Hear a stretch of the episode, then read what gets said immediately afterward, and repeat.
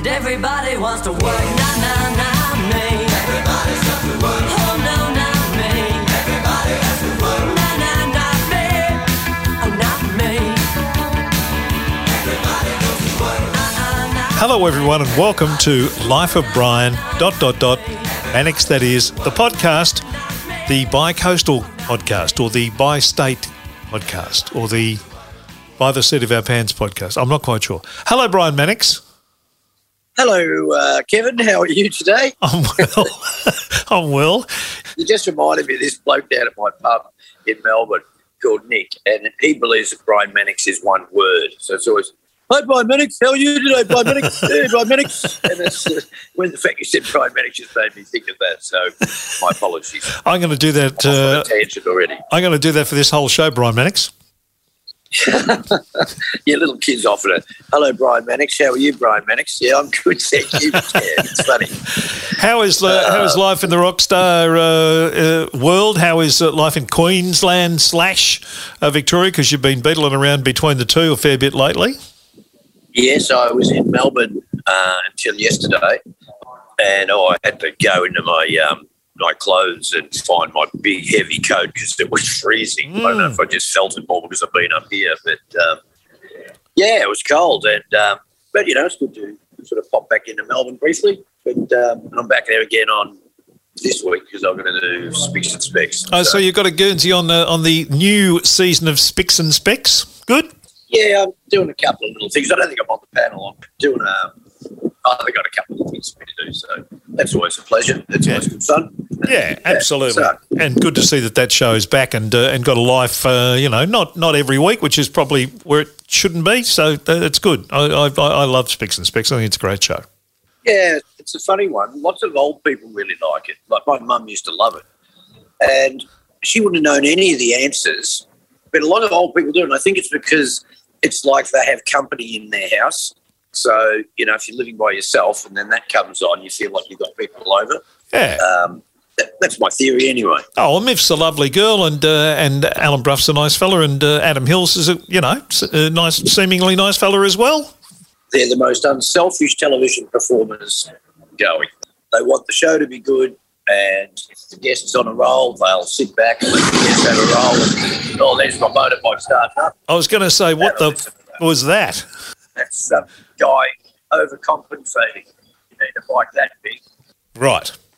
That was a motorbike. I think it shattered. I think it shattered the microphone in your computer. I think it might have. Good Get God. out, you know. All right, now on this edition of Life of Brian, uh, it's a um, oh, my goodness me, is this a mixed platter of uh, of goodies that we're serving up? It is. It's a beauty, though, I reckon. Yep. Oh, shut up, mate.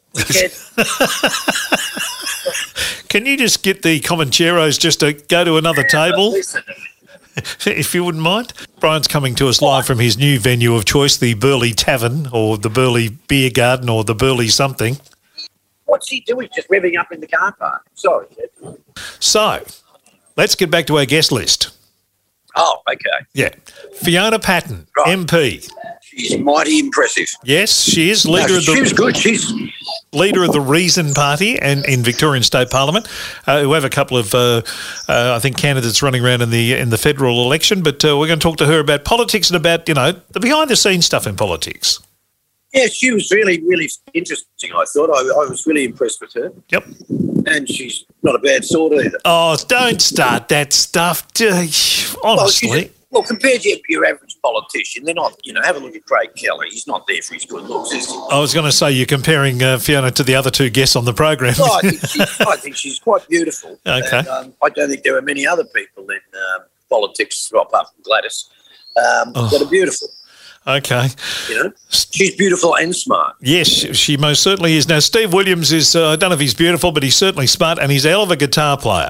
He is. He's great. He's a lovely bloke. He is, and uh, you'll know him from Wa Wa Nee and from uh, Matt Finish and from the Party Boys. I mean, he's played with. Have you have you played with Steve in terms of has he been a member of a band you've been in at any stage?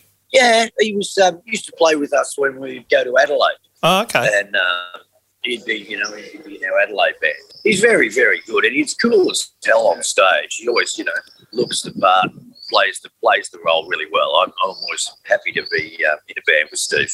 Has a new album out called Deja Vu. Yes, I think I've heard that one before. Thank you. Oh, thank you. And uh, we'll uh, we'll play uh, something off the album for you and have a chat to him about that, and then have a chat to him about the Wawa Nidos. And our other guest is Colin Hay, who joins us uh, back again to talk about his new album Now and the Evermore. Well, there you go. Although I didn't catch up with Colin uh, on this one, you did that one solo. No, that restraining order finally kicked in, and uh, that was the end of that. Fair enough. Yeah, fair not, enough. not the one about not the one from you and Colin Hay, the one from you and me. Uh, now, Oh, okay. the the other one, the other one we must talk about, of course, uh, and not guests on the program, but uh, an integral part of this program is Murcott's driving excellence. Uh, one three hundred triple five five seven six. Could you just yell that number out so that dickhead on the uh, motorbike can hear that? Yeah. Hey, dickhead, Go down one three hundred to three get the hundred muffler train. five five five five. five seven six. Get some muffler train. Exactly, uh, because uh, they are the people who stop you doing stupid, ridiculous things like that because they give you the skills and teach you what being in charge of a motor vehicle is about and uh, what you've got uh, in your hands there and how best to use it so as everyone gets out of here safely, happily, and uh, in one piece. That's their deal. Exactly what I was about to say. Exactly those words. yeah, well, if that bloke comes back past you again, uh, please pass on those wise words of wisdom from the pair of us to, to him. Uh, I think his name's Toby something, isn't it? Oh, yeah. it's one of my Comanchero mates that I've hanging around with up here. Fantastic. Yeah, too many episodes of Sons of Anarchy for some people. They just need to back off the Sons of Anarchy and get to Murcott's driving excellence. There's the there's the balance in life that you need. That is perfectly put, Kev. Perfectly put. Let's get to our first guest. Uh, we, we don't. We, I don't think we've. I think apart from Dawn Fraser, I can't think of a politician we've ever had. And Dawn wasn't a, a sitting politician at the time, but uh, I don't think we've ever had a politician on this podcast. He had Dick Smith, but he's kind of, he's not really a politician, is he? No. Yeah, so this is the first time I think we've had someone who actually is a member of uh, one of the uh, you know legal bodies of, uh, of governing in this country on this uh, on this podcast. So uh, well done, Fiona. Welcome to the show. Your book, Sex, Drugs and uh, the Electoral Roll, you know, I was, I was just reading up about you and going doing a bit of research and uh, what an interesting life you've had. And I just think it'd make a great movie. Has anybody ever approached you about the book and turning it into a movie? Um, well, there, there was there's some someone approached us a couple of years ago about a mini series. Uh, you know, like a I don't know some sort of Netflix thing, but no, no, no, nothing, nothing serious. We did have a play made about us. Oh, great. The, the major minor party. Yeah, it, it was. Um, it, they they just it was one of those verbatim plays where they only use transcripts of what you've actually said or what people have actually said about you. So yeah, we had a play once, but Well, that's I don't terrific. think- and I, I and Robbie, my partner, was played a big role in in that book. I just I never actually thought that people would read it. Like that never occurred to me. I knew we had to write it because we'd got a contract to write it, but it just had never occurred to me that people would read it. And you know, even you saying it was interesting, it's kind of like, oh yeah, right. Yeah, no, it's a, it's a, yeah, as I said, it would make a great miniseries or a great movie. Um, Mm. It's got all the ingredients, and uh, it's you know, and a surprise ending that you end up in politics. It's like Yeah. start a movie. That's the last thing you're going to expect. So, do you like politics, Fiona? Is politics an enjoyable, um, uh, uh, you know, job? You know, Kevin, uh, it's a it's a difficult question because politics is difficult, but I actually love it, and and I feel so like I kind of pinch myself as I run up the stairs to Parliament, even now, and I'm in I'm in my seventh year. Like it's still like I look up at that building, and go, wow, I still I work here. But you know, there's some real bastards, and like it, it can be horrible. You know, I you know, like yesterday I was walking up those stairs, and there was people yelling at me from the bottom of the stairs. You know, about what a scoundrel I was, and etc. Um, so it has its moments. You get to meet a whole range of different people. As an independent, I get to learn about like a multitude of issues and hear so many people's stories that I never would have had the opportunity to do. So I, I do love it. And I think, I don't know that I'd love it if I was in a major party. I think being an independent um, or being part of a small party, you've got much greater flexibility. You know, you every vote's a conscience vote, and I think that means that you you never. Well, I'm not saying you never disgrace yourself, but you don't. um, you don't. You don't. You can go to sleep at night feeling comfortable about the decisions that you've made.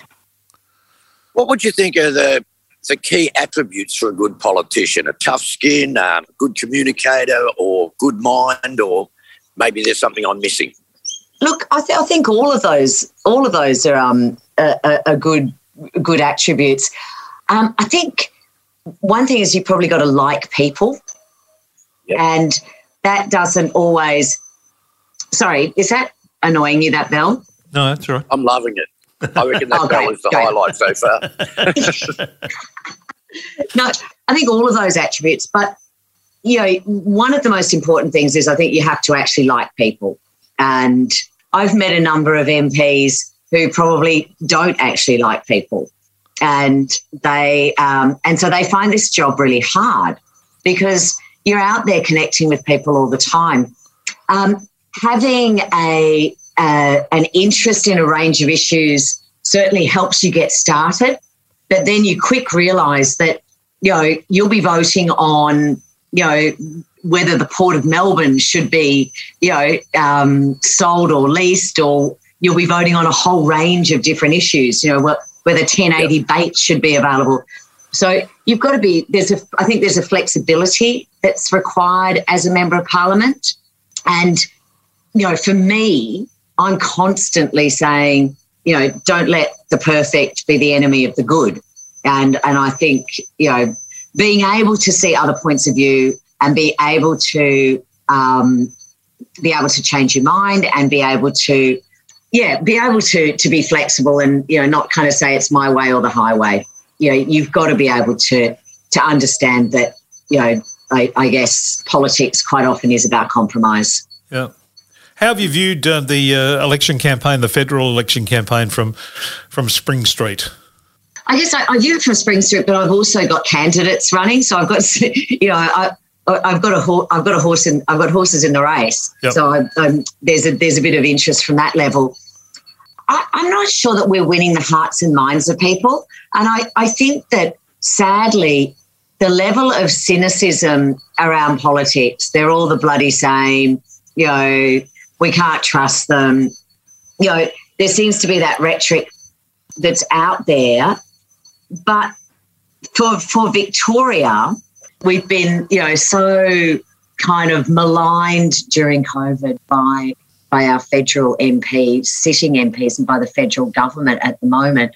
And I don't think there's a lot of love for you know the Josh Frydenbergs who've just been sort of telling Victorians that it's been our own bloody fault that you know that we've had COVID lockdowns and etc. Um, so from here, I, I hope that we get the, you know, I don't care whether we get Labor or Lib. Well, I probably do. I probably want to see the end of this government because I think this government, as I say, has maligned Victoria, has neglected Victoria, and as a Victorian, I think I'd like to see to see a government that paid more attention to Victoria. It's been a lot of gotcha moments. It's not been, you know, I didn't think the debates have been particularly edifying and. And sadly, I don't think I think it's exactly what the community expects us to behave like not good. Yeah, um, yeah. Interesting what you say about Victoria. We Melbourne's gone from the most livable city seven times to the most locked down, beating Yeah. Buenos Aires, and um, gee, that's a big turnaround in a lot of ways, I think. And um, and we're Yeah. so much in debt. The debt has definitely grown. I think it's not in the hundreds of billions. I, but at a state level, I think we're somewhere like minus nine. Oh, Yeah, uh, but but probably what no one expected was that we'd have this huge housing boom during this time.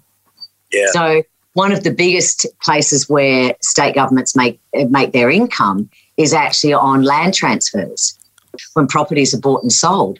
So the government has had a bit of a bumper bumper year Yeah. uh, due to that. But you know, our spending on health has been enormous. Like forty-two percent of our budget is going into health, and Wow. that and forty-two percent of So that's 42% of what we're spending on services, but also it's about 40% spent, 40% on what we're spending on assets in this budget. So in building those hospitals and, you know, responding to, you know, the backlog that we've got from COVID on elective surgery and all of that. So yeah, look, I'm not trying to paint, you know, too rosy a picture, but it was, um, yeah, it was, it was interesting that you didn't, re- I didn't really think about how the housing boom affects the state government's treasury coffers, and that really the feds who had to pay, who were paying the JobKeeper, who were increasing the pensions, who were dealing with the high rates of unemployment, you know, their budget took a bigger hit than than in actual fact the state budget did because that money was flowing into Victoria. Yeah. How dirty is politics, Fiona? It depends how you play it. Like I don't, I don't see any reason in playing it dirty. I, I don't see any advantage. You know, to be quite honest, and my mother, I think, I think my mum was pretty clever in telling me what a bad liar I was um, all my life. So I've always thought I was a bad liar. So I've never really, you know, gone down that path. I, I don't know if we can use this word, but I mean, you do get fucked over Yeah. um, from, from time to time. But most most people in the chamber, and I'm looking at question time at the moment as we talk. Most of the people in the chamber are actually pretty decent human beings. You know, if you're in a major party, it's do anything to win, and it seems like the what happens inside your party is far dirtier than what you're doing on the outside of your party. So, as someone said to me, you know, they would. Oh, I was listening to a talk, and it was a former minister, and he said it was never the people across the chamber that I was worried about. It was the people behind me I was worried about. Yeah. And you know, th- that seems to be what I'm experiencing and seeing in in Parliament. That you know, the the larger parties, their factions, their infighting, that the the acts within the party seem to be far dirtier than the acts you see on the outside. Are you familiar with the um the Ai Cook thing? I'm very familiar. I chaired both of the inquiries for it. Um, Why isn't it going anywhere? To me, it seems pretty obvious, but you know, I'm, I'm a layman. I don't know. yeah, look, Brian, I it's it's actually it was really complicated. So we I did the so we chaired the first inquiry, and you know it it there is no doubt that the Cook family um, were treated poorly, and you know it and and the processes that occurred just were not correct. You know, and it Right. just it really sucked that you know rather than someone putting saying you know giving them a call or sending them an email saying listen you know there's a closure notice for you to fit you've got um, you've got to go and fix up your kitchen and do all of this stuff. You know instead someone goes and you know kind of nails a notice on their on their front gate at 3 a.m in the morning. You know the, the processes were shit. Um, it certainly you know the communication was terrible. Um, i I think there was a lot of, you know, there was absolute mismanagement, uh, and but I, I'm not sure about the conspiracy. You know, when you think conspiracy, you know, Yeah. conspiracy versus cock up. Um, I'm kind of falling on the side of cock up on this one. Police have now said they don't think that there's an investigation. There's a civil case being heard now, and I think that case is due to be heard in the in whichever court. I'm not sure whether it's Supreme Court um, next month. They've got you know they've got the QC Robert Richter appearing for them. So this will be, I think, we've done two parliamentary inquiries. We subpoenaed we subpoenaed the health department. We subpoenaed the the council. We subpoenaed their records. You know, we pulled out as much information as we could. We went as deep as we could. The police then took took it to the next level, and now now it's being heard in the courts. Fair enough. Can I get you back Yeah. to? Uh, I've got a, que- a philosophical. Sorry about that. No, no, Yeah, that's sorry. perfectly right. No, it's Look, uh, obviously some. Slugate takes you down that hole every time. you know? I've got a philosophical Fair question I want to ask you. There's a, people are going to go to the to the polls for the federal election, and they're going to go to the state election polls very soon after that, by the looks of things. Uh, you mentioned before about our attitude towards politicians, and they're all the same, and we can't trust them, and all that. So, someone who goes to a, a polling booth for the federal election and now for the state election, who literally stands there and goes, "Well, I don't know who the hell I'm going to vote for because I don't bloody like Yeah. any of them. So, bugger it. Yeah. I'll just I won't vote at all, or I'll vote informally." What do you say to them in terms of making your I- I vote think- count? you know what we are incredibly lucky in a country where we we have the right to vote and and when we you know and that our governments make it as easy or as possible to vote. You know we don't say oh there's only voting on a tuesday and you've got to go you know you've got to take an hour off work to go and vote. We say you can vote for the next two weeks. So so we have this wonderful right to vote but i think we have a responsibility to do that as well. You know, we have a sp- responsibility to participate. And, and to participate in our democratic process. So I see voting as a responsibility. And I also think, look, it doesn't take you much to actually do a little bit of homework, to actually Google the people that are running and, and, and actually have a look. I know people quite often say, I'm not interested in politics generally speaking, after you've said that you're not interested in politics, you ask them about the health system or about going to the doctor or about public transport, and I tell you, they've got a lot to tell you about that. You know, so we are political despite what we say. I think what's really encouraging is that is that young people are getting much more motivated. Uh, and now the, the electoral commission told me told us that 96% of his, of Australians are registered to vote. Now, that's incredible Yeah. you know that that's that's an incredible number and it's the highest it's ever been. And they they they say that that had a lot to do with the marriage equality debate that all of Oh, these yeah. people who had never registered to vote actually registered so that they could take part in that the um, in that plebiscite. Yeah my my thing is it is your responsibility to vote. And i would encourage you to you know if you honestly hate every single person well sure put in a blank ballot. But I think if you actually did some homework, you would probably find that there were some people that did align with a number of your values and that, that you could find that you could put a number next next to that person. And I'd really encourage people to look at small parties. You know, we've got a real well, we've people call our crossbench something like the Star Wars bar. You know, it's like it's quite mad sometimes, you know, and we've got these, you know, free mad freedom fighters. And you know then we've got the you know the the vegans and the shooters. And you know it's a it's a really diverse range but it's really reflective of our community. Yep. and most of those people who have gone in there and if whether i agree with them or not have gone in there and advocated for their community and have advocated you know passionately for what they believe in I think having independent voices in there actually gives up gives the community a much better voice than just having two the major parties in there fighting like they do. Yeah, I agree. And I think you make a good point. I was in America a couple of years ago and I was talking to this girl and she was bagging Trump and he was the worst and he was terrible and he was an embarrassment mm. and went on and on and on. And then I said to her, Did you vote? And she said, Well, no, I didn't. I just thought, Well, if you don't vote, you can't really complain about the result. And I think Yeah. that's, uh, that's why we should vote because otherwise, if you don't vote, don't complain about anything that happens over the next four years. And and honestly, like we are opening up, we have got early polling open from 8 a.m. to 8 p.m. for two weeks prior to election day. They, we have postal voting. In this country makes voting as easy, as simple as possible. And yeah, I, I just, know, I, I go to lots of citizenship ceremonies, which I just love doing, you know, and they're, and new citizens take this pledge to this country. And it's about the rights that this country provides to us, but the responsibilities we have right back to that country.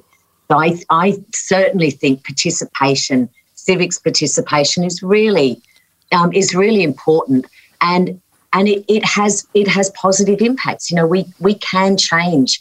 You know, look at marriage equality. That that we got that because people got involved and put their hands up and and and started and started campaigning.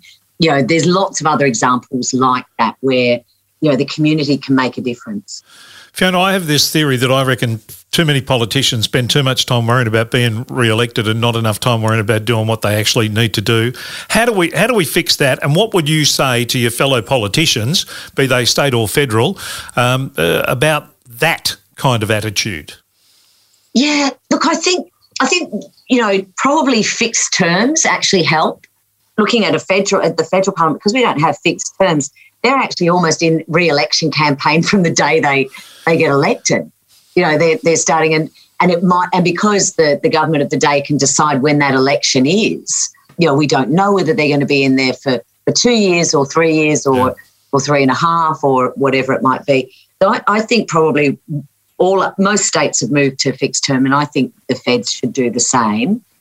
You know, I would be really open to start talking about uh, limited terms that you can only do two terms. I really felt that two terms, eight years in this house, in this chamber, was a great opportunity, and that it was one that I should pass on to other people. Now, had I been had I been successful in getting a second person elected, this this would have been my last term. Um, but I wasn't, so I'm the only one there. So I kind of have to uh, keep the the flag of reason flying, and so I, I'll be running again at at this state election. But I, I do think if you can't do what you're doing in eight years, then maybe you need to rethink how you're doing it if you're in this chamber. And and I've managed to get quite a bit of legislation through. I know I could walk away feeling, you know, not sure I wanted to do more, but but pleased that I'd got stuff done. Yeah, I think fixed terms, but I also wonder if we do limit the number of years. Like if you know, there's people in here who've been in there for 30 years and I'm not sure what they're going to show for it at the end.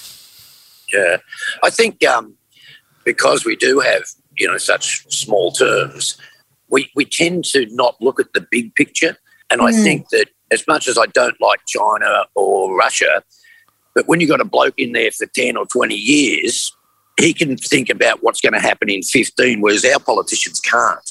And so you're kind of thinking, you know, you might do a year or two years, all right, we're going to get re-elected now. Whereas, you know, Uh, the CEO over in China and Putin, they just go, well, I'm here, and um, here's what's going to happen in 20 years, and here's what's going to happen in 25. And I think that's in some ways a bit of an advantage because you can look at the bigger picture more than you can with the four year term. be careful what you wish for.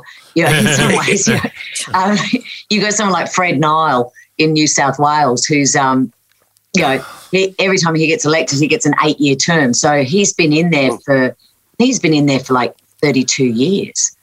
Or, Wow. You know, I mean, he's he's eighty-seven now. You know, you're right. You know, you look at something like housing. Building the, the amount of housing that we're going to need and changing the, you know, building public housing and social housing you know, like we have always done in this country, but have have not been doing for the last 40 years. It's it's it's a 20 year project at least. Now, Yeah. so so there's no there's not going to so anyone who really wants to solve that problem is not going to be around to cut the ribbon on the projects when they're finished. And so I think that means that they're reluctant to do it because they won't get the credit at the end for what they're doing. And um, and so you know we've just been hassling to get a transport plan.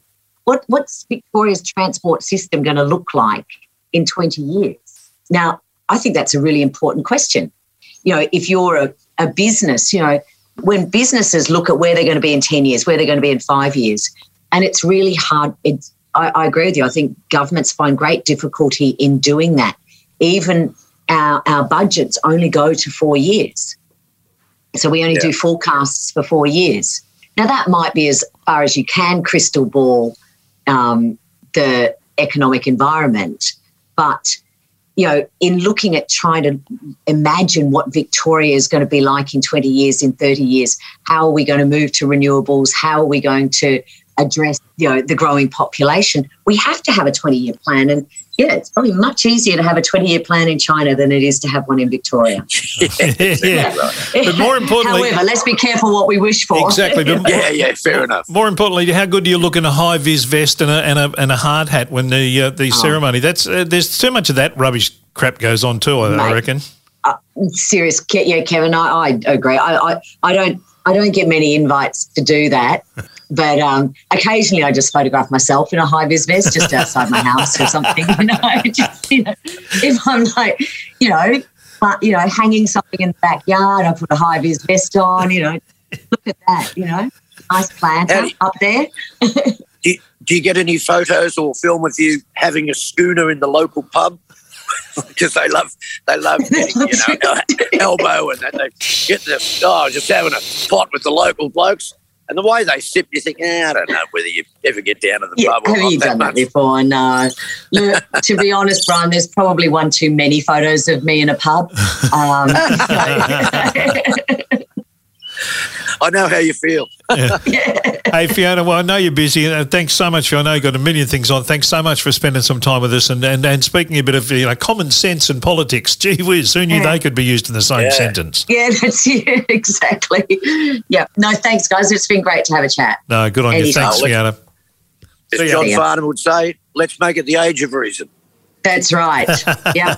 If only he'd let me use that song. Oh, Oh, there you really? go. Maybe when he's finished with his final farewell tours, he might like he might let Oh, us. God, we'll all be 150 by then, Fiona. Don't worry about that. Uh, thank you so much for your time. See ya. Take Um, care. Lovely talking to you. See ya. Cheers. Bye. Now, Brian, we, we can't play Age of Reason by uh, John Farnham because clearly uh, Fiona's asked for that. But you just sing a couple of bars. You and I will sing a couple of bars of Age of Reason. What about the world around uh, Why can't we play one of her other songs then, Kev? Because her new album is absolutely brilliant. Who? Fiona's Uh, album? Fiona's album, it's terrific. it's uh, called Body Politics, and it's available practically nowhere. But she does some great versions of some Angel songs, does a couple of Midnight Oil songs, and of course, uh, her version of uh, Hot Potato by the Wiggles is to die for. Yeah, I'll see what we can find. While we wait, we might talk to Steve Williams now. We mentioned in the opening of the show, Steve's uh, been a guitarist with the, he was a founding member of Wa Wa Nee, who were massive.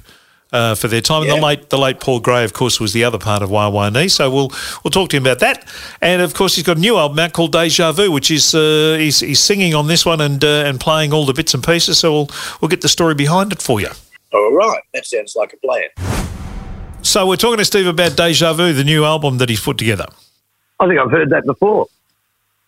Deja vu, get it? Hey, on fire. Where'd you record it at, Steve? I did it in my home studio in Melbourne, um, and a few little bits were done in other places, but mostly done at home. You know, with the with my own setup. You know, I mean, you can do quite quite good stuff nowadays with with very little. It's quite cool. Did you play most of the instruments on it, or Yeah, I'm playing all the instruments apart from I think bass on one track, right? and I, obviously I've got a couple of other singers. Oh, and on that track, Potato Man, which is about one of the leading members of the political party I despise. Um, Yeah. there's various guests, you know, musicians like there's a guy called Ralph Frank playing saxophones. He, he's amazing and played with Sting and a whole bunch of people. Um, uh, you know, I've got Glenn Muirhead, who's an amazing synth player, Pat Powell from Melbourne Ska Orchestra, John Kenny, who's the guy from the Rockmelon singing, you know, and, and some other, there's the great, that great female sort of soul singer, her name's Rachel, Rachel Summers. She's uh, a girl I've known for a while. But I mean, the rest of the album is pretty much just me. Yeah. Oh well, that's a good way to go because you know if you make a mistake, it's, you can only blame yourself. Well, if somebody stuffs it up, well, I stuffed it up. Um, Well, you know how it is too, man. Like necessity breeds invention, right? So, I mean, I, I'd love to have an actual band and work in a proper studio, but that's not happening, you know. So, um, how do I get these songs into some sort of form where people can hear them? Okay, I've got to learn this shit myself.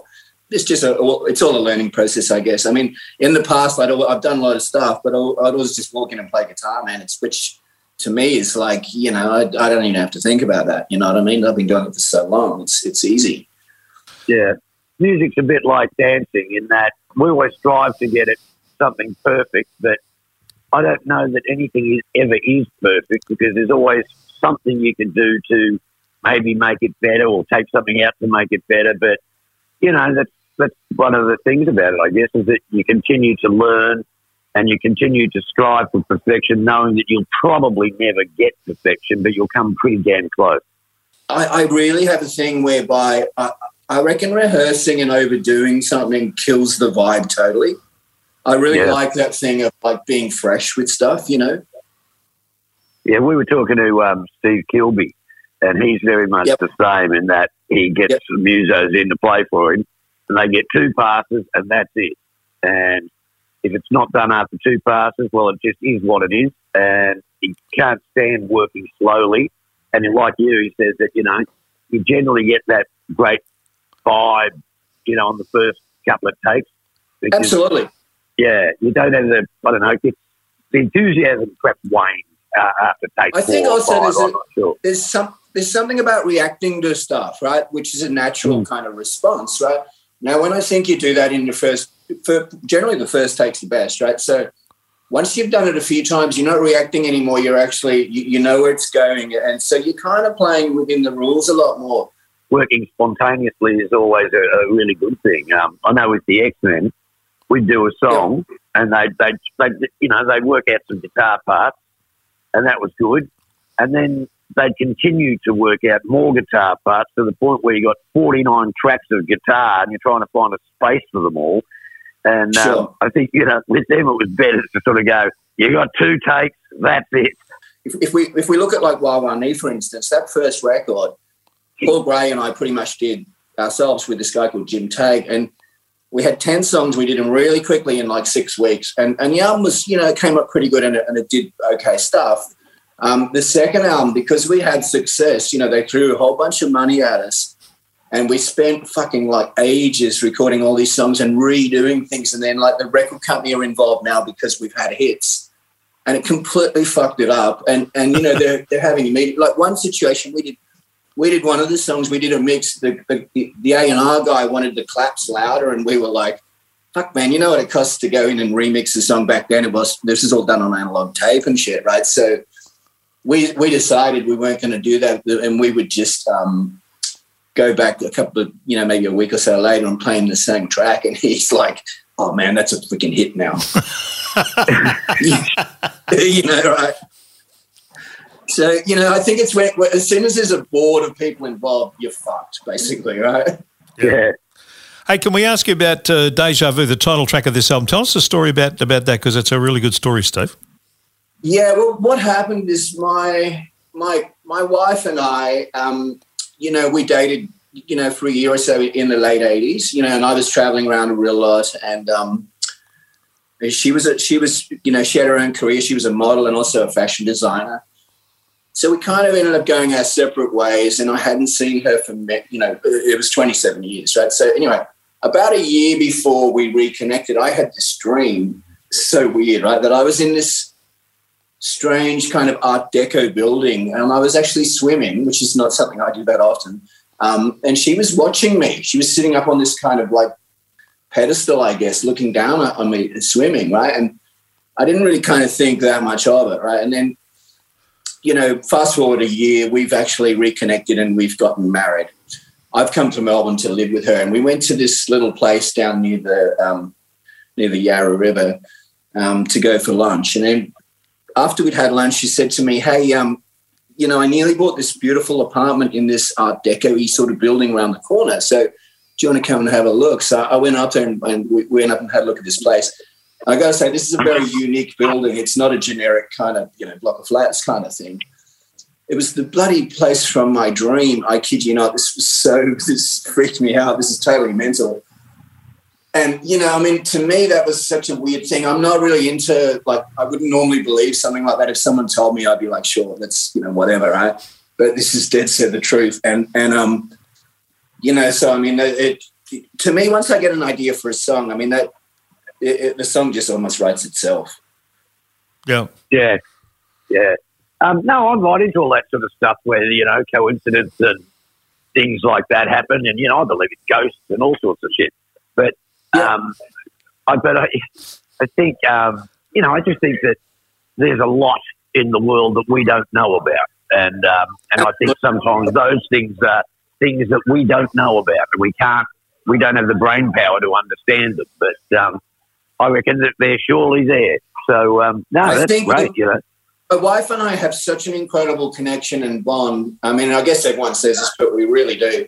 Um, I guess in a way, it was something coming to me from somewhere, God knows where, that made me kind of think about that. And and you know, it was really weird because we were doing a gig with Wa Wa Nee at the Palais in Melbourne. Um, it was a whole bunch of '80s acts like you know um, it was Berlin and and uh, you know Katrina and the Waves and all these sort of acts. Real Life were on it as well. I think Real Life and Wawa were the two Aussie bands on the thing. And there, so there was a poster outside the venue, you know, with the names of the acts on it.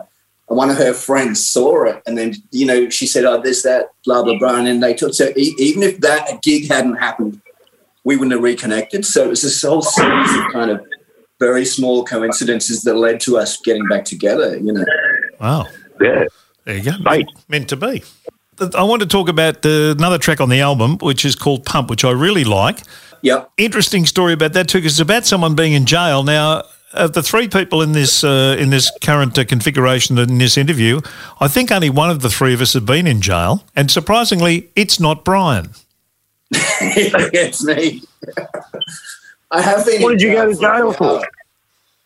Well, I was actually. We were doing the support. We did all the supports Australia wide with Cyndi Lauper in the in maybe like '86 or something. So we had a gig in Brisbane, and we were driving from. Um, we were driving from Sydney to Brisbane. And Brian, you remember what it was like back then? There was no rules about Ah. anything, right? the shit you used to do. I mean, we used to, we were encouraged to drive really fast, and our our management used to pay our our speeding fines, right? So we kind of had to. We had to drive mega fast, otherwise. The option was either stick to the speed limit and you've got no time before the gig, you're just going to go straight on, or really fang it, and then you might have a couple of hours you can go and have a sleep and a you know sandwich or whatever, right? So anyway, long story short, I'm driving at 170 kilometers whilst smoking a joint.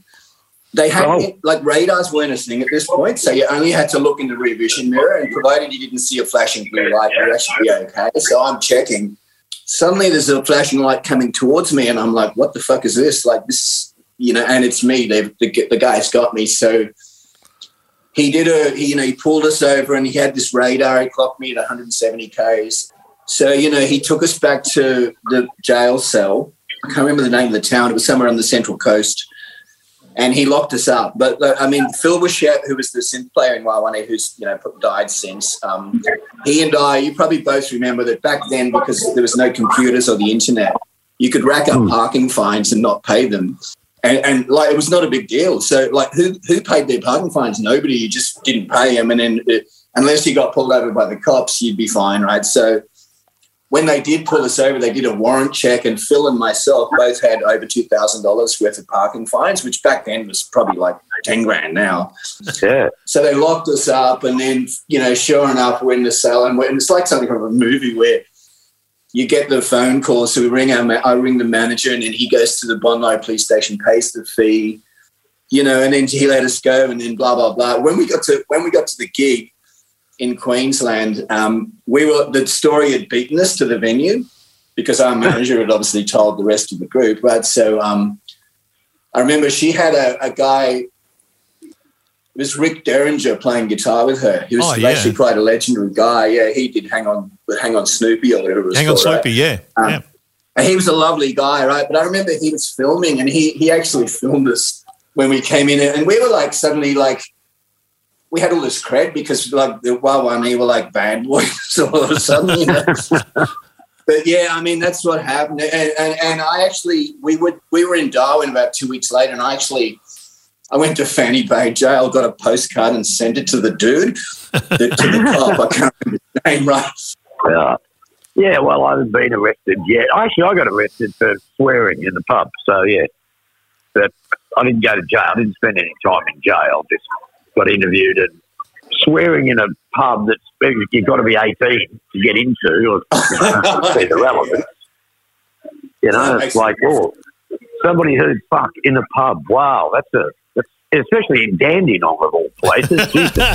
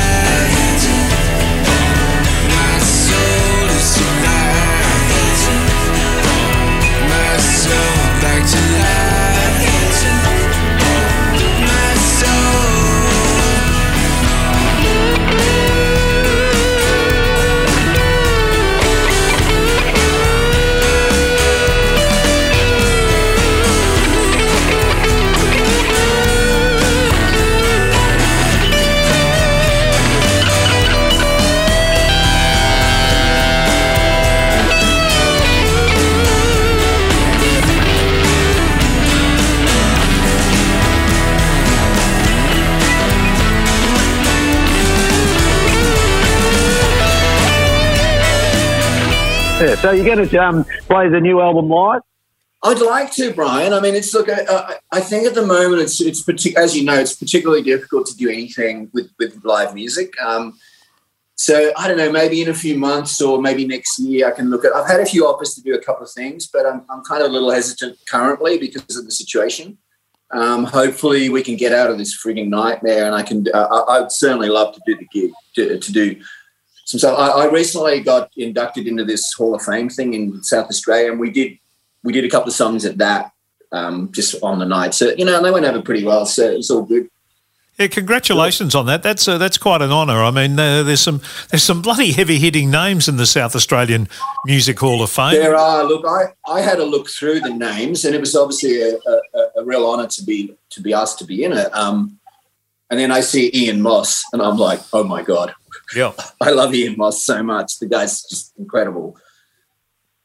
Yeah. You know, yeah. So there, there has been a lot of a lot of talent come from Adelaide. For the size of the city, it's it's been remarkable. there was that amazing bunch of uh, you know of, of ten dollar poms who came over, who all came out of that Adelaide scene. Uh, the Angels came out Yeah. of there. You know, all those bands. Yeah, dude, I'm a ten dollar pump. I came out here. I was I actually came free. I wasn't even ten because my parents emigrated, and I was under the age, so I was free. so I was less than ten dollars. I mean, look, I grew up in the UK in the '60s and '70s, and I think if you, how could you be in the UK when the Beatles are happening and not be into music? I mean, really? Steve, when you when you hear stimulation now, uh, what, what's your immediate sort of reaction when you hear that song played now? Look, I was recently in the supermarket and stimulation came on over the PA. And Oh, I'm really? literally- I'm making it. I felt like I was in a film clip. I'm going, I'm going, dum, dum, dum, dum, da, da. and I'm kind of like walking around being a real wanker. Look, I never really liked stimulation, to be honest, Kevin. I, I, it was a song. It was a throwaway track that was never meant to be much. I guess it's like Warrant with Cherry Pie. You know, you you have this friggin' massive hit, and you're kind of going, "Hang on, that's not really what the." I mean, Wild Live was nothing like Stimulation. Yeah. The band was kick off. We had a killer live band. You know, we had pretty good musos, and and I guess having a hit like that, especially with your first song, it's a blessing and a curse. You know, and and the interesting thing with Wild is every single we released charted lower than the previous one Oh, okay. which is sort of disheartening in a sense. Like Stimulation got to number two nationally. I Can Make You Love Me got to maybe like four, I think. Sugar Free was maybe eight. And then they gradually dropped off. So you're sort of going, hang on, like the band's better, but like, but it, that's the that's the fickle nature of success. And what is success? You know, people love that song, so I, I don't get it. But, you know, Were you crook when you were you in hospital or something when that was when the session was booked I was. Look, I'd, I had a, I'd had a burst. I mean, you got to. We didn't even have a group, but Paul and I had done some. We, we recorded some demos, and and we recorded four songs, all of which ended up on that album, the first album. But we we paid you know a few hundred dollars and went into a studio and recorded them. Sort of okay. Um, then we got a guy to take the tape to the record. He went straight to CBS and they offered us a deal immediately. So with that, we, we literally, it was like too easy almost. So we got this deal about a week before the session was due to be done. Um, I got really sick with my appendix and all that. I ended up in hospital. So I literally was in hospital, and then Paul Gray was going to be going into the to do the track, and and I was fucked, right? So Paul said, "Look, I'm going to have to get Rex Goh to play guitar on the track," and I was like, "Man, this is like Ringo not not playing on the first Beatles song." You know, I was like, "Fuck, "Man, there's no way that's happening." Even though I don't particularly dig the track, um, I'm playing on this frigging record. So I I remember speaking to the surgeon, and, and he literally said there was a couple of nurses. I think he was trying to be cool. He actually said, "So how many tracks are you cutting?" like, where he, he gave me a day pass, so I went out, did the track. Um, friend of mine who recently passed away, funny guy Chris Lawler.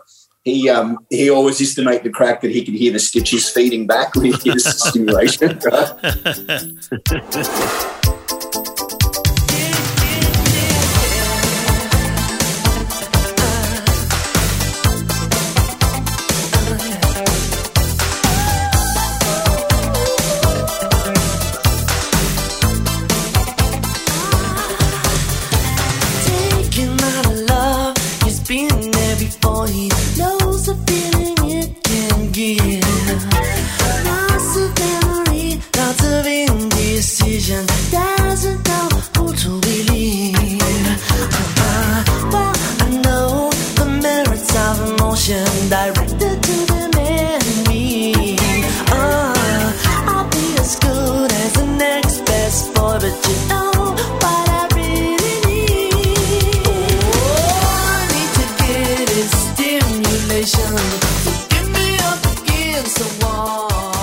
So that's the song that uh, I guess put him on the map and uh, and made people sit up and look at him. But there's a heck of a lot more, as we know, to uh, to Steve Williams than uh, than "Stimulation" by Wa Wa Nee. Absolutely. Lovely man. Yep, terrific bloke. Uh, we'll be touring soon, and uh, check that album out. Deja Vu is available on all the uh, all the platforms that you can uh, you can check out, and all the usual sources. Uh, so make sure you uh, have a listen. And uh, really good to play that song "Pump" a little earlier as well. Now, Brian, you you're not in this Yes. next bit No, because it was uh, done when you were off doing uh, other bits and pieces, and I think it was also very early in the morning from memory. I got the chance uh, for the second time. We've we've done it once before and had a chat about a whole load of things, but this time mostly talked about uh, his new album called Now and the Evermore. So this is me over in Kev's corner, uh, speaking to Colin Hay, and I start by asking him about a bit he does in his live show about all the songs, all his songs, sitting backstage having a conversation about who's actually going to be performed that night by Colin. And I wondered uh, where the new songs from the new album would fit into that conversation. I talk about Down Under. I talk about all the songs, you know, hanging out backstage, hoping to get a Guernsey, you know, hoping to get a run on the ball. Except for Down Under, he never, you know, he doesn't bother putting his boots on. You know, he just he just stands in his socks and filing his nails and saying that he'll play me last because I'm the most famous. um, but yeah, they, no, they have, they're very kind to each other. You know, they're they're all team players and they're happy to to happy to go on whenever whenever they're needed, whenever they're wanted. I mean, no one likes sitting on the bench, do they? But you know, um, most of them get a run on the ball at some point. Love is everywhere is the one I thought would be the one vying for, for pick me, pick me because it's it's such a it's such a positive song and it's such a, a song of, of hope and uh, and uh, that the world is actually a good place. Yeah, yeah. Well, that's the that's the thing, isn't it? You forget that sometimes when you when you're because there's so much bombard you know bombardment with um, with what's going on in the world. But um, you know, it does exist and it is everywhere. You know, it's it's just. I mean, it's astonishing that we're on this little blue planet and that we're floating around the sun. Um, anyway, you know, it's it's it's it's constantly remarkable to me that we're that we are actually where we are. So, and I'm sure there's other life out there, but at the moment, we're it. But um, I see evidence of it everywhere I go. I mean, I tour a lot. I've been touring for the last 30 or 35 years, and I felt a lot of it. You know, I felt a lot of it directed in my in, in my direction. So I'm very, I'm very fortunate in that way. Are you constantly surprised at the life you have? Um, yes, yes, I'm delighted. I mean, I I think that I I got set up pretty well, you know, by my mother and father and my family. Um, I think uh, to be to be loved and kept secure when you're growing up uh, can't be overstated. Uh, the power of that and how that sets you up for the rest of your life. Um, well, that's been my experience anyway. You know, yeah. I mean, I've I, I keep working. I, I, like working.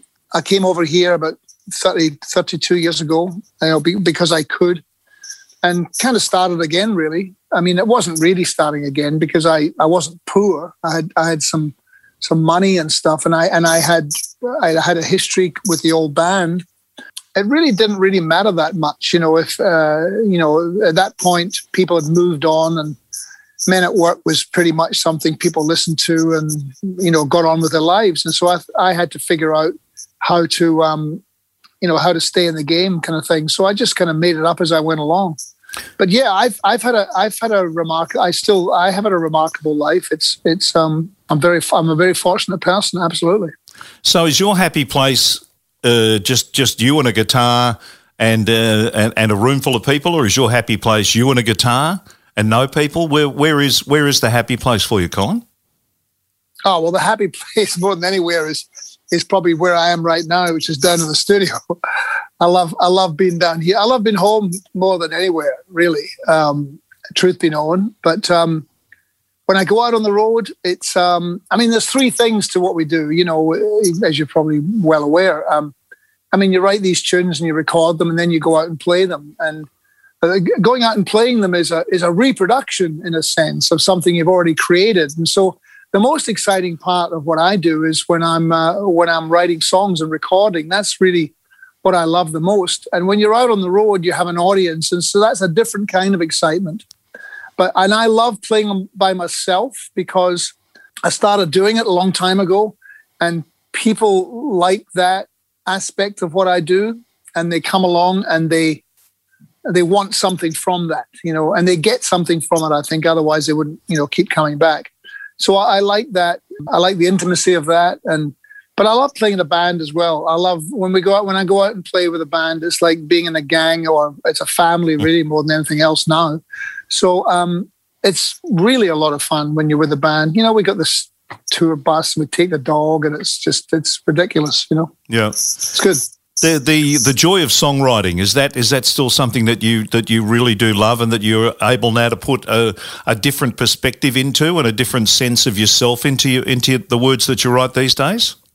Oh, I don't really know. Really, I mean, I think I've always kind of written pretty much the same way. I mean, I listen, I look at some like a song like I don't know, Down by the Sea or Overkill, and it's or even Down Under's got um, you know a darkness to it that people never didn't really particularly pick up on at the time. You know, I think probably back when I you know when I was younger, I probably I didn't have as you know wasn't really particularly confident, suppose, as a songwriter. No, but as you get older, you just try and get better, don't you? You just try and get better. You try and get more essential. You try and say say interesting things with less, and it's not you know it's not necessarily joyful all the time. I mean, it's it's a it's an interesting process, you know, to to you know to sit down and go, okay, I'm gonna I'm gonna write a song. I'm always shocked when when I actually do write a song. Mm. You know, I think it's it's a it's a I think wow, let's let's play it for somebody and and they and they go on it and they like it or they love it or they don't like it, you know, whichever the case may be. But I don't know whether it's just a habit. You know, I started doing it when I was about 14 years old, but I like the process of it. I, I work with a guy, a friend of mine that lives up the road from me, and older, he's older than me. He's, he's, he's in his 70s, and but he's like a child, really. But he's a great songwriter, and he's a Californian. His name's Michael Georgiades. Great, great songwriter. So I like working with him because we, you know, we kind of we bicker and we kind of argue about mm-hmm. lines and kind of this arrangements and stuff like that, and it's um, that's kind of fun, you know, going through that process. Was this a, was this a more reflective kind of you writing the, the, the words and, and, and these songs for this album? I don't think so. No, I mean, I, I, I don't think so. I mean, I, I try and just kind of write things, try and keep it in the, in the, you know, in the present, but, but you can't help but be reflective. You can't help but think of of what's gone, or even you know they're not even necessarily you know autobiographical either. You know, yeah. they're, they're, they're just they're just like stories and, and ideas and you know for for, for um, that I think are interesting. You know, ideas pop into your head and you kind of follow them to where they're to where they go, and and often they, they take turns that you didn't you didn't expect, you know. Do we But, do we um, overthink it? Do we overthink it when we look at these things and try and read stuff into it that you weren't thinking of at the time at all? It just it just kind of happened. Oh, I'm glad people do. I'm glad people do overthink it, you know, because that's it means that there's something there for them to think about, you know. Uh, that's a that's a cool thing. I don't mind that at all, you know. Yeah, yeah. Um, you mentioned touring. Uh, I notice you, you're touring with uh, with John Waite and and Rick Springfield.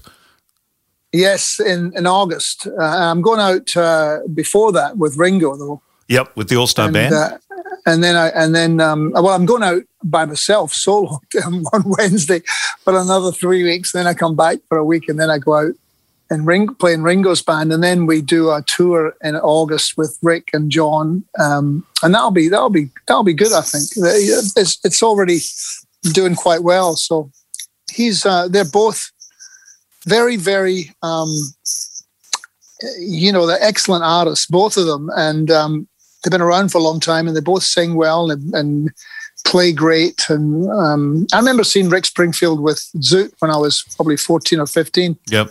and he was a star then. You know, and I, he was memorable even then. You know, because he was, um, you know, he had he, he had he had it all going on. You know, so and uh, he's he's been over here forever. He's been over here for I think longer than longer than I have. So um, yeah, it'll be it'll be good. Yeah. that'll be fun. Yeah. Um, uh, what, you, I mean, it's my it's my band here. You know, it's it's billed as Men at Work, but it's just me and and the band that I have in Los Angeles. The same band. I mean, I don't make any. Uh, you know, I make it very clear that it's not. Um, you know, there's no. It's not a, a, a Men at Work uh, old band or anything because Greg's gone and and. Uh, and so it couldn't be that in any way. We do a Men at Work set list. Is basically what it is. But yeah.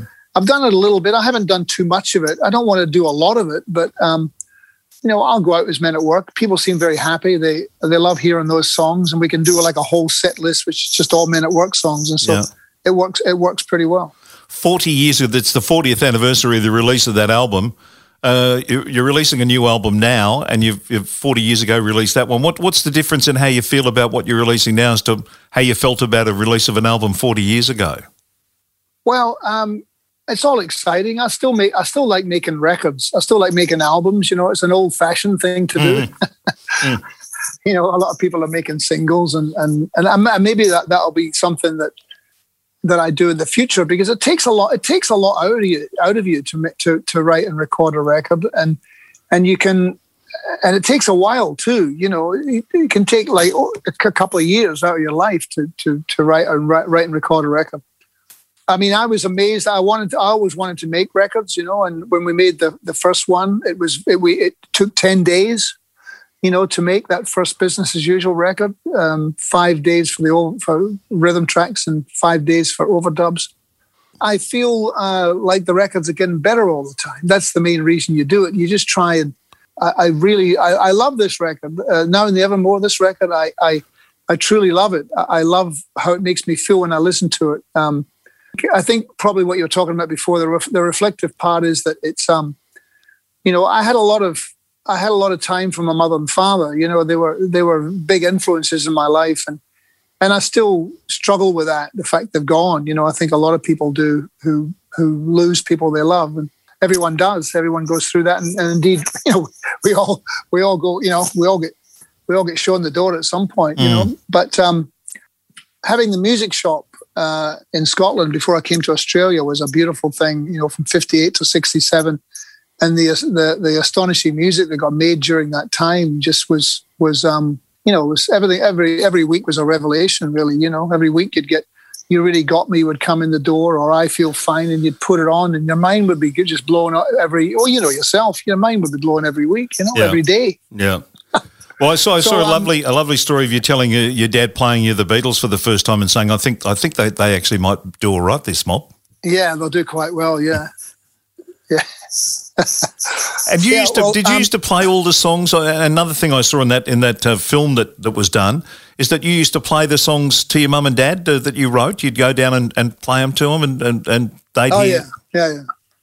Yeah, I used to play them all, all songs. I mean, not. I guess um, Yeah, I would. Yeah, I would play them songs. I would play. I always play them if I had a song that I was messing around with. I'd go, "What do you think of this?" and and uh, play them for play play songs for them. Yeah, Yeah. Is Starfish great audience. Starfish and Unicorns? Is that is that the track you're referring to on on the new album that's about your mum and dad? Yeah, yeah. It was. It was. Um, yeah. My father and, and I, you know, we used to go at it something shocking sometimes. You know, as as fathers and sons can do.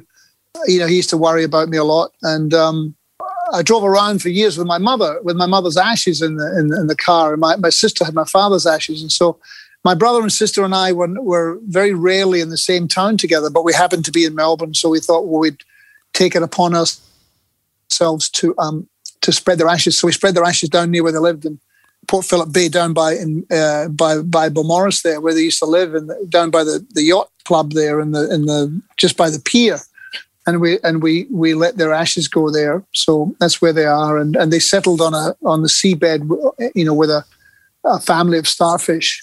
And the I mean, the idea for that was just really that the song was really trying to get across the idea of how how how special that relationship was, and indeed and still is. Even even when they've gone, you continue to have a relationship with them. I talk to them all the time, you know, even although they're- they've been gone, they've been gone for years. And especially that's one of the things about playing live is really great for me because my old man was on the stage when he was a teenager, and so it's a strange thing, you know. After he died, uh, you know, people say that your parents can inhabit you and they they enter your heart and so forth. That's what I felt. I felt that about my father, and I felt like when I was on stage, I was I was performing for both of us. You know, I felt like I had a, you know, I, I, he was giving me a helping hand, and and I may have imagined that, but I don't really care. You know, it was I could I could. It's a great way to actually still feel his presence in some ways. You know, it's vaudevillian. You know, it's just okay. Here we are. You know, treading these boards here, and uh, that's uh, that's what he did when he was a teenager, and I, I just kind of I love the idea of of continuing that and, and for as long as I can. You know. Yeah. Your relationship with Ringo is obviously very special. He plays on the on the title track of this of this album. Um, I know we've got to wrap up, but I just wanted to get a, a final word on. And you're about to go out on the road with him again, so that's obviously a very special uh, relationship you have with him. Well, it's beautiful. I love it. I mean, I, I don't. I have a, you know, I have a professional relationship with him. Really. I mean, I don't. I don't hang out with Ringo, and and uh, I mean, he he calls me now and again, and we have a chat. And uh, I've I've seen him a few times, you know, out, uh, socially. But it's mainly mainly when we do the tours that we hang out and get spend time together. You know, so there's nothing wrong with going out on tour with Ringo. You know, it's a, it's just it's it's surreal still. You you know, you turn up and he comes on the stage and he's like, "Oh, all right, all right, all right, let's do it. And, and you turn around and fucking Ringo Starr's playing the drums. You know, it's, it just blows your blows your mind. You know, every day.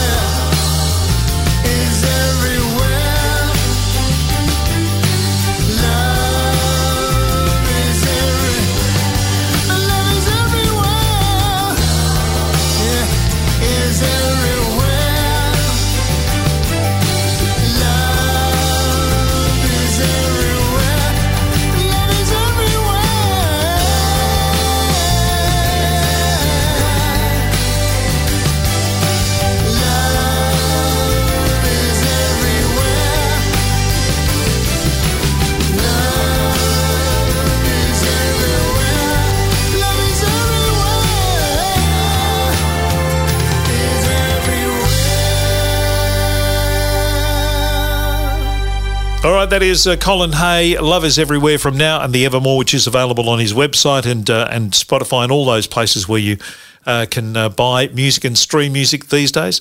Hey, that's another rep done and dusted, uh, Mr. Mannix. Thank you very much. Thank you, Kev. It's been fun. I've had a good time on this episode. I always have a good time, but um, it was a little bit different this week with Fiona on. I just Yeah. thought that was something new for us, and I enjoyed it. Yeah, no, it was good. What a blockbuster lineup I guess, for the next Life of Brian.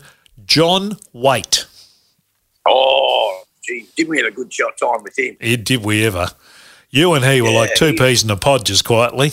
Yeah, I, I, I agree. Him and me got on really good. Um, Yep. We sort of same, had the same sort of attitude about music, and yeah, I was surprised how well we got on. But I really, yeah, I really enjoyed that conversation too. It was a beauty. Yeah, he's a good fella. And Missing You is one of the, uh, you know, gee was what a big song. And uh, the baby stuff and bad English. We'll talk about all that with him uh, on the next program. And we're also going to catch up with the man who's soon to be seen in the uh, new stage uh, version of Hairspray. Shane Jacobson is going to join us as well. Oh, he's funny. He was really good. He's, He's a good funny fella. as. He's a whipper. He is a good Oh, that's, bloke. that's, that's a great episode next week. Then, Yep, Kev, 'cause, and- and- both of those went really well. And if Yeah. that's not enough for you, we're going to sneak in a little, uh, brief little cameo appearance from Scotty Carne as well from uh, Kids in the Kitchen. Oh yes, That's to look forward to. John Waite, Shane Jacobson, Scott Carne, Kevin Hillier, and what's, the he- other bloke. what's his name?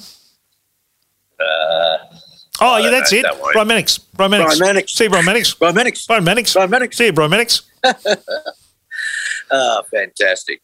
Is there anything else you need to say, Kev? Brian Mannix. What about our friends at Mercott's? Are you going to mention them again? Their name's not Brian Mannix, though. 300 triple five five seven six. Okay, you can you can mention them again, Brian Mannix. Hello. what? Uh, one 555 576 mercots.edu.au. They'll look after you. They'll make sure that you're safe and, and well, and uh, will be with us for the next episode of Life of Brian. Dot dot dot Mannix. That is. See you, Brian.